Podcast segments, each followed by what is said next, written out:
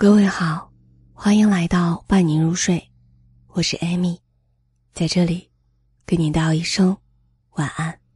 今天我们依旧带来的是《你的坚持终将美好》当中第十二篇文章，来自于艾小羊的《如何找到自己喜欢的工作》。经常被在各种场合问到，你是怎样找到自己喜欢的工作的？我忍不住开始想自己是如何开始写作的，中间颇多曲折。写作于我而言，并不是上天所赐的良缘。我初出校门的那几年，在国企沉闷的天空下面，在一眼望得到未来的岁月中惶恐不安时，其实尝受过很多份职业。去广告公司做过文案策划，去 IT 公司打过工，考过 MBA，还去过一个朋友的餐厅帮忙，尝试过创业。项目是拉几个志同道合的一起做盒饭，专门外卖给在电脑城的打工者。这在当年算是很新颖的商业方案。包括写作，这些事情，都是我有兴趣去做的。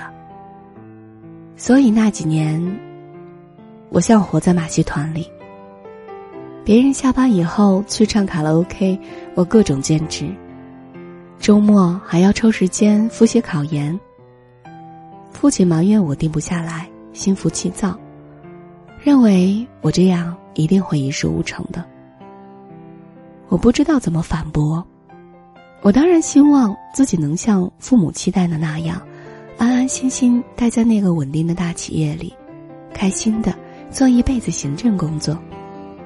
可是，我虽然不知道自己喜欢的是什么，但我非常明确，那种生活、那份工作，非我所喜。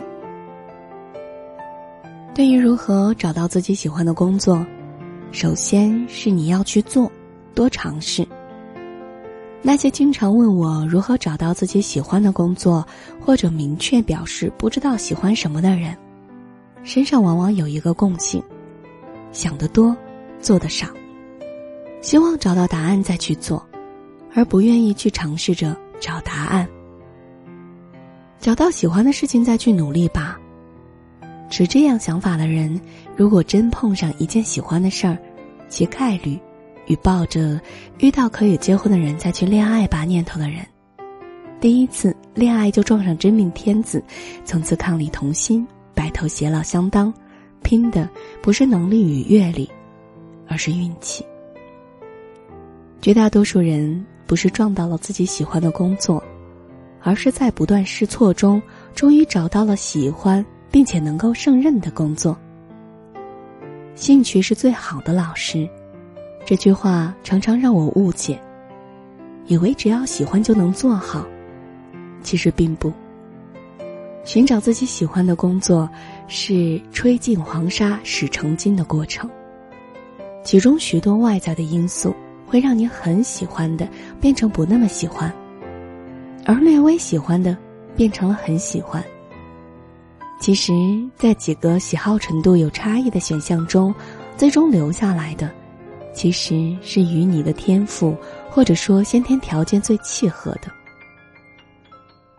就像你出一次国，买了很多行头回来，每一样都挺喜欢，但当你穿出去，有些收获的好评多一些，有些少一些，有些甚至收获差评，而你自己也感觉有些搭配简单，穿着舒服。而有些搭配困难，穿着总觉得哪儿不对劲儿。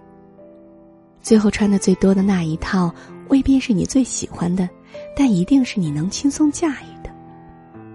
喜欢只是一种初始状态，能够达到爱你所做、做你所爱的境界，需要成就感的支撑。当初与我一起写作的小伙伴儿，有一个比我更爱文学。我三天写一篇的时候，他就一天写三篇。他的表达欲非常强，生活中发生的每一件小事儿都会被他写成文章。不知是否因为写的太多，他的文章缺乏历练，始终就像流水账。当我的第一篇文章被晚报副刊刊载，他说：“你运气真好。”语气中有着一丝丝的愤愤不平。的确，他不仅比我更喜欢写作，而且比我更加努力的去写作。我在尝试各行业跨界的时候，他只做了一件事，就是不断的写。可是，经历对于一个写作者来说，大约也是财富吧。他缩在那个大企业的仓库里，看着熟悉的风景与熟悉的人，写着自己熟悉的事儿，一日日，一年年。可能连自己都没有发现，他当初的热爱因为收获不到成就感而日益陈旧破碎。最近见到他，已经做了全职太太，按理说是很合适把写作当成第二职业。问他是否还在坚持，他却意兴阑珊的说：“长文写了也没人看，我倒经常发朋友圈在朋友圈里我文笔最好，很多人点赞。”我们其实并没有自己想象的那么坚强，可以不求回报的爱一个人，不求回报的爱一件事，仅仅是因为最初我们是怀着一百分的热情投入，他是我们眼里最爱的人，最喜欢的事儿。如果你做这件事的成就感远远无法抵消挫败感的话，最爱有可能变得那么不爱。最喜欢也有可能变得不那么喜欢。黄渤在成为演员之前，最喜欢的工作并不是表演，而是唱歌跳舞。他做过舞蹈老师，跑过歌厅，签过唱片公司。公司没有签错，他捧红了毛宁与杨钰莹，却打击了黄渤，让他明白颜值对歌手有多重要。无论跑歌厅还是做老师。某种程度上，他的确把喜欢做的事情发展成了工作。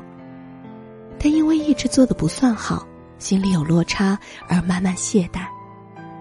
最落魄的时候，回山东老家开过工厂，做过实业，成了一个务实的胖子。